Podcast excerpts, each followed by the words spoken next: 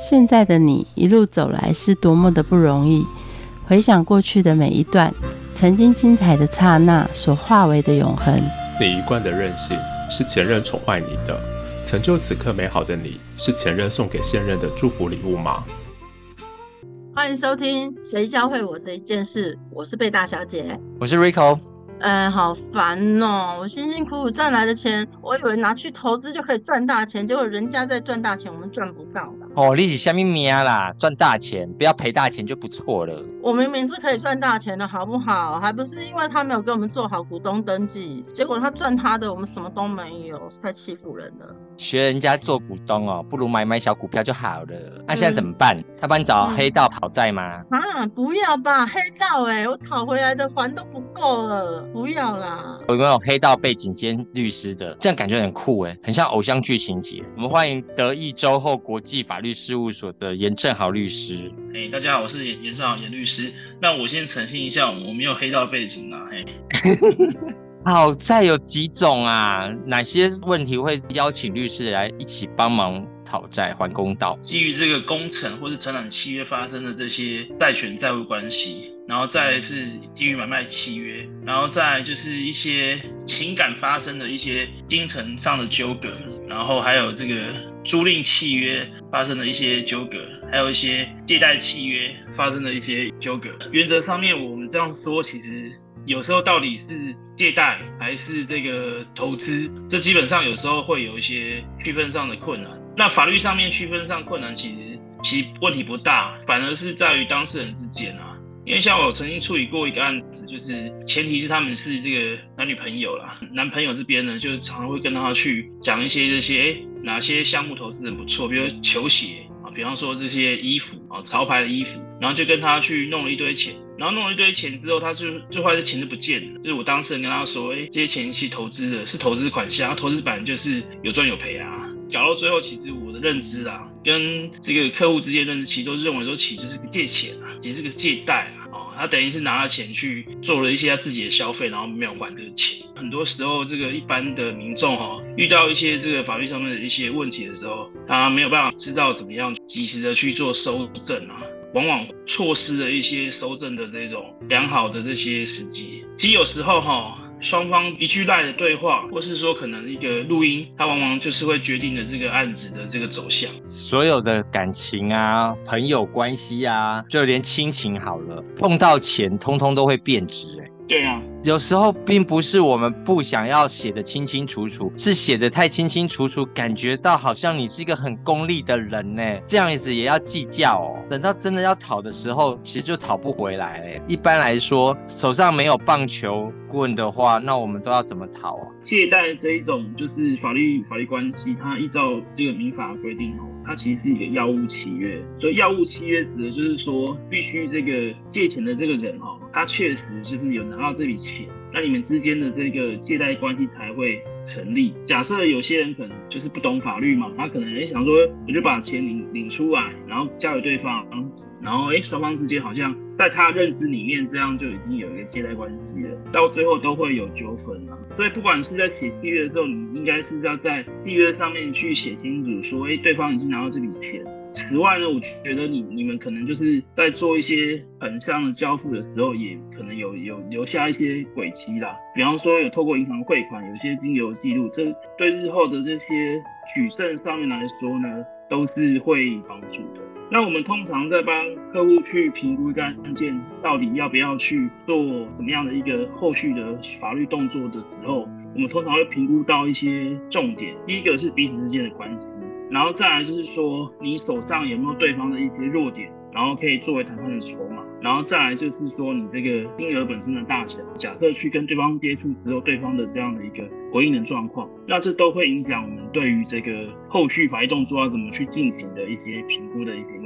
嗯，我觉得事后发生的时候再去评断关系筹码金额大小，其实有时候都有点点来不及的。有时候是人家在开始借贷的时候，他就已经设定好你的这个金额，或你跟他的关系，或他跟你说话的方式，要不要引起你的情绪反应，这些之前我们是不是都要以防止人家设计过，或者是在我们之前的时候就要先设好关卡，比如说在金额大小多少以下，其实是没有办法写字条的。太丢脸了吧！我跟你借一千块，你要跟我写字条，或是三百救命钱要跟我写字条，那多少钱的金额，我们才开始有必要诉诸这些法律上的保障？第一个，你到底你交易的人哦，到底跟你是什么关系，这很重要。如果说你们今天是商场上面的，譬如说这个供应商的关系，那我觉得你本身自己在做交易的时候，你不可能就是说都没有合约啦，因为其实你你今日说好听点，就是今天的朋友可能成为明天的仇人，所以。第一个我会建议说，如果说你们是基于商业上面的往来，那如果说金额有一定以上，比如说一二十万以上，可能都一定要签约啦。那您刚刚提到是说，哎，有时候可能钱真很小，是可能朋友之间的这种所谓的一些借贷的话，我的感觉是，其实你不可能去签约啦。至少我会建议你，可能就是一些款项交付部分的话，尽量留下一些，譬如说赖的一些记录。比如说，哎，有一个对话是说，哎，那个钱你有拿到了啊？然后甚至你可能就是用汇款的方式吧，让那个金流可以有一个证据去证明说，的确有这个金流的往来。赖也现在可以当做呈堂证供。是的，没有错，就是你们的往来讯息，这也是一个就是在民事诉讼上面可以作为证据的东西。刚刚有提到有些债是涉及比较大的，像工程，这听到的时候觉得哇，台湾工程款项哎，那应该都有很多的各路人马来瓜分吧？这样子这么复杂的工程讨债，你不会受到人身安全上的威胁吗？您提到的这种情况哈，其实我相信一定是会有啦，但是也可能很幸运的，我自己是比较还没有遇到这种情况。但是我自己曾经遇过的例子是，我我其实是被讨债的那一方的律师，然后我的客人他喝了一点酒，然后在车上打了计程车司机，然后这计程车司机他对我的客户去提出过失伤害的告诉啦，然后可能就是有索赔一些金额这样。计程车司机他当初来我们事务所做。协商谈判的时候，他也很明确的说，他就是某某黑道的这个成员这样子，然后一进来就开始敲桌子啊，就反正就是呛声这样。As a lawyer，我觉得是以客户的最大利益作为考量。那有时候其实当然自己会受到一些这种。人身上的威胁，可能就是你尽量去做一些分析啦，让不理性的这一这一方，第一个情绪可以稳定下来，然后再来就是说要去说服他不要去做一些这样子，可能会反而他本来是有理，后来变成没有理的这样的一些不理性的举动。后来就是他有跟我去做一些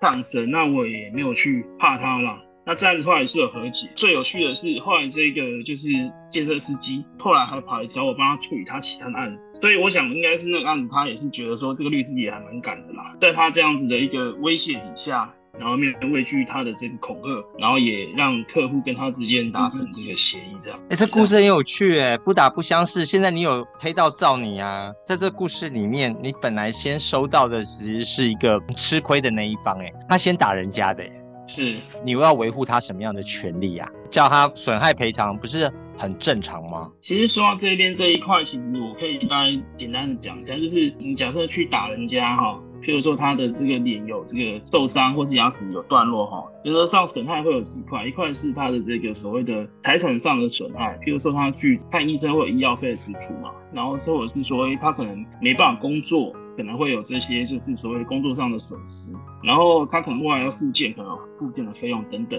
这是财产上的损失。那另外一块是这个非财产上的损害，就是我们一般说的慰抚金的哈。继承车司机他当初去要求的，除了财产上的损害之外，他另外有一块蛮大的金额是要求这个慰抚金的部分。关于这个部分，其实我也去跟他很理性的去分析法院的判决。他要的那个金额已经超过了一般的行情太多了，他话也接受了。站在客户立场这一块，我其实是帮他去跟对方去做一个协商，然后让双方对于这金额可以达成一个啊一致性。当然不可能是不用赔偿啊，只是说如何去让这个金额是双方是愿意去接受的。听起来有点狮子大开口的感觉。后来你刚刚有说你用一些理性上的谈判方式，有哪些理性上的谈判方式在我们非律师的之前角色上面也可以拿来作为日常上的运用？我在那个个案当中，我所用的方式是第一个，他去开了一个天文数字的慰抚金的金额，然后我其实，在会议之前，我有把相关他类似案件的这些法律人的判决整理给他看。那他看完之后，他第一个就有一个感觉是，他当然可能是真的是开的数字太夸张了。然后再来，我也跟他说了，这种打官司，第一个。你要花自己的这个时间，那你不花自己时间，你要花律师费，然后再来就是说，你你这个打官司打完之后，这个对方愿不愿意付钱，也是要看对方愿不愿意啊。那对方如果不愿意付钱的话，你还要去做。强制执行，那这部分其实都是成本啊。所谓的就是比较理性的这种招数，或者是说让他可以去去愿意去被说服。我觉得有个重点就是说，尽量以同理心的方式嘛，他的角度去跟他分析。如果照他的那种方式去走，他可能面临到的一些困难跟可能一些成本，我觉得用这样方式去说服他，应该会比较有机会。而且他看到从中看到你的专业之后，也委任你他的另外一个案子，对吧？另外案子是他有一个朋友啦被车撞，所以不是他直接案子，是他朋友那边生出来的案子。然后等于是有有一个车祸的纠纷啊，然后那个朋友等于是第一个有车损，然后再来就是身体上面也受了一些相当的损害。后来那个案子其实也是透过我这边去跟加害人那边做一些协商，然后后来也是透过协商方式来来把案子做一个解决。你从这几个故事里面，我发现好在这件事情的债务本身，它有实际的层面的，比如说我受伤了，我实际上的医药费是多少？可是它还有一块很浮动的，是我情感上认为你应该赔偿我多少。和实际上被一个高级房车撞，还是被一个挡光车撞，其实我可以要求的金额就感受不一样。这浮动的金额上面，你都是如何拿捏那个合理性？这是一个法律上的难题。就是所谓未抚金哈，它其实必须要斟酌的因素包括了加害人的智力。就是你刚刚说的加害人本身，哎，比如他开宾士或者开独揽车，巴拉巴拉这种，他本身自己赔偿能力，然后再来就是说这个被害人本身的这个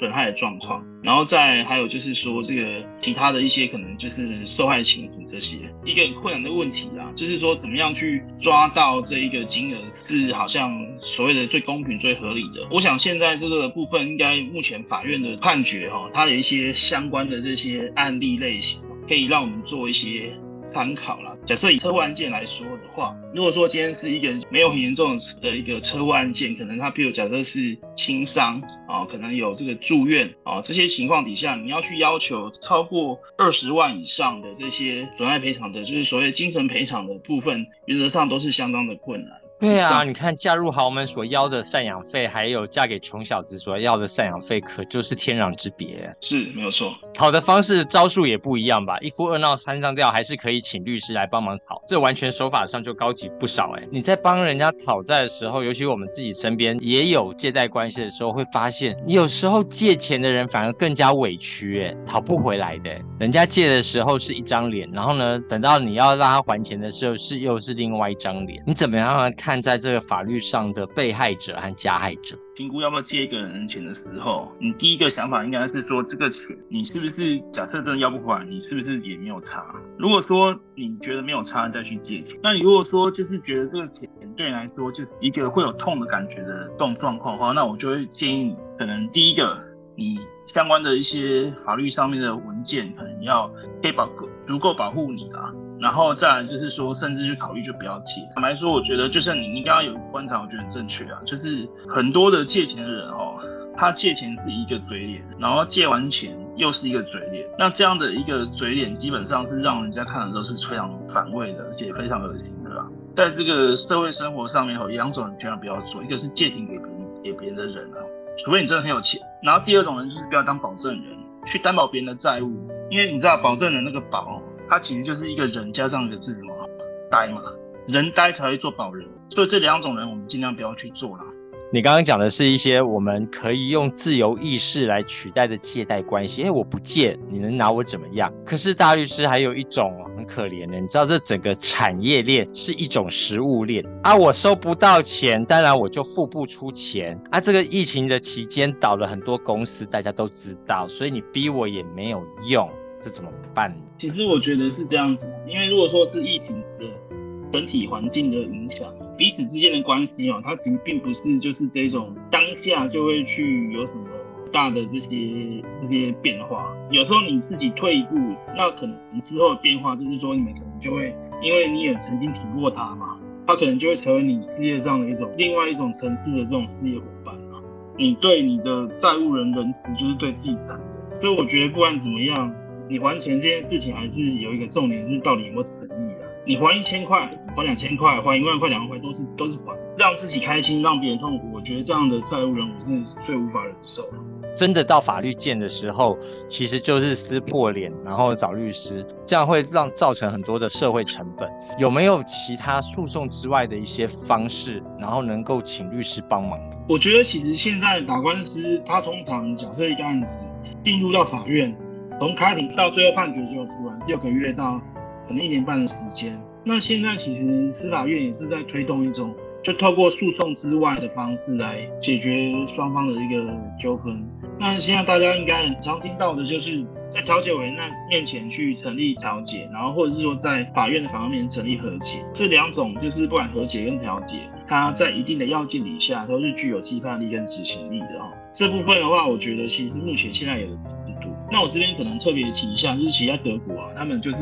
有一套制度叫做律师的和解。所以律师的和解，就是说你在律师的面前，在律师的这个见证底下，你们如果说去成立某种和解，在一定的条件底下，他也让这个律师前面所成立的和解也具备了这些所谓的执行力。然后他等于是可以让这个和解的场域从法院移到律师事务所，对于解决当事人的纠纷啊，扩大这个诉讼以外。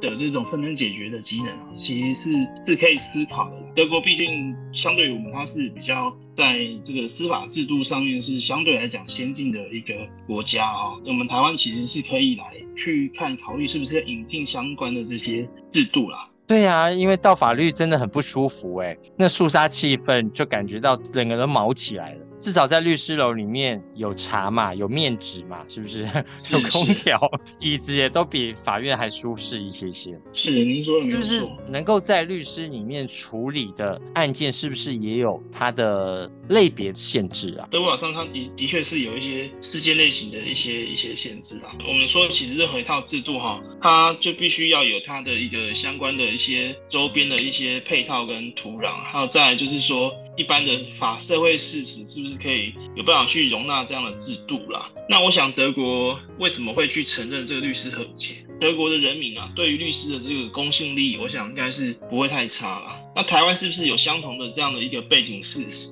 那这部分就可能需要研究。对。台湾整个法律上面人民的法学素养，还有对于恐龙法官的不信任等等，这些整个包含起来的话，你从事讨债的工作上面，你觉得我们要怎么样善用我们现在所使用的一些制度？你刚提到一个 term 啊，就是所谓恐龙法官。坦白说，其实律师也有责任，因为律师基于代理法条的角色哦，他其实应该要去建立这个民众对于司法的这个信任度啊。人民发生纠纷，然后最后可以去定分指责的人，其实法院嘛。那如果一般人民对于司法的这种判决结果是不信任的，然后甚至媒体上可能会有律师出来去指责某某法院的判决，对于这样的司法的信任度是不好的啦。我相信现在目前司法院也是很努力的在做一些改革，比方说像今年上路的这个国民法官制度，他就希望可以引进一般的这所平民素人来参与审判，让这个就是法院的裁判更接地气。那我觉得这些都是我很乐观形成的一些东西啦。相对于就是过去的可能。二三十年之前，我觉得目前现在的法官，我觉得我看到的啦，尤其是年轻这一辈的，其实都很认真啦。他们其实，譬如说，都会牺牲自己的这种休假的的这个假期去法院工作，那他们得到的这种相对的报酬，可能可能跟律师比较起来是不能比啊。但他们愿意去做这样子长期的投入，我觉得还是要给他们肯定。其实人民也有问题啊，被判输了就说恐龙法官啊，被判赢了就是伸张正义啊，不然怎么样，自己的情绪问题也有占了很大的比例。接到的案例里面也有债权或债务人。然后呢，每一个人的人生背后都有很复杂的故事。你怎么样来看判决里面的加害者和受害者？我觉得一个案子里面没有所谓真正的这个加害者，也没有真正的受害者。我觉得双方其实都是受害者，因为一旦法律程序一旦开启之后，我我相信曾经有过这些诉讼经验的人应该都知道，一旦开启一个程序，你原则上就是有时候生活都会被打扰。你可能会惶惶不安，就是说，哎，这个案子到底会赢会输？我觉得在案子里面，我们律师的角色，我自己当然会自己说，我自己是一个对悲观的乐观主义者啊。律师这个工作的时候，往往必须要让这些情绪上面可能比较低潮的客户，可以透过我们这边看到一些比较乐观的乐观的角度，然后可以让他比较开心一点。但是相对的，我们自己在处理客户案子的态度上面，我们原则上是比较悲观的。所以比较悲观指的是说。我们会以一个最谨慎小心、如履薄冰的这样的一个心情跟态度，来跟法院、跟地检署这些相关的程序的参与者来做应对。像我自己有承担一些这些这些重大的刑事案件，我相信每一个所谓的被告，他一定有他可恶可恨的地方，但是我想他也有他值得同情的地方。那不管是谁啊，在法院的程序里面啊，他都应该被当作是一个人来对待。也都有他法律上面的这些相关可以去主张的权利，尤其在这个刑事审判程序当中，我觉得这个所谓的受到强而有力律师辩护的这样的一个律师权哦，这东西是相当重要啊。其实像这个美国的宪法，它其实就有去明文规定说，每个被告他都有受到律师强而有力的就是辩护的权利。可能一个所谓的十恶不赦的这样的一个一个被告哈。我想他也应该去享有这样的一些权利，为什么呢？因为其实我我说真的，其实每个人都有可能有件都是被告，在这个一个比较文明先进的国家里面，一个就是可以值得人民信赖，在法院里面也被当作是人的法院程序，我觉得是一个文明国家必须去做到的一个基本的一个配备。嗯，也是文明社会的一个参考指标。在你这十多年的讨债日子，你觉得讨债教会你什么一件事？每个案件哈，它其实都是一个故事，然后透过这些故事，其实是可以让自己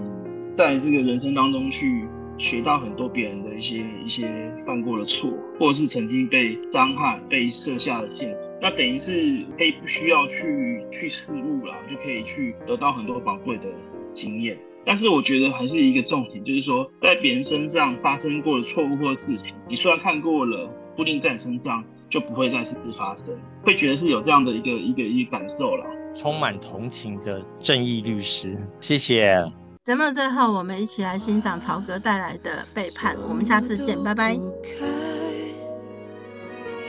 尽管我细心灌溉，你说不爱就不爱。我一个人心伤悲哀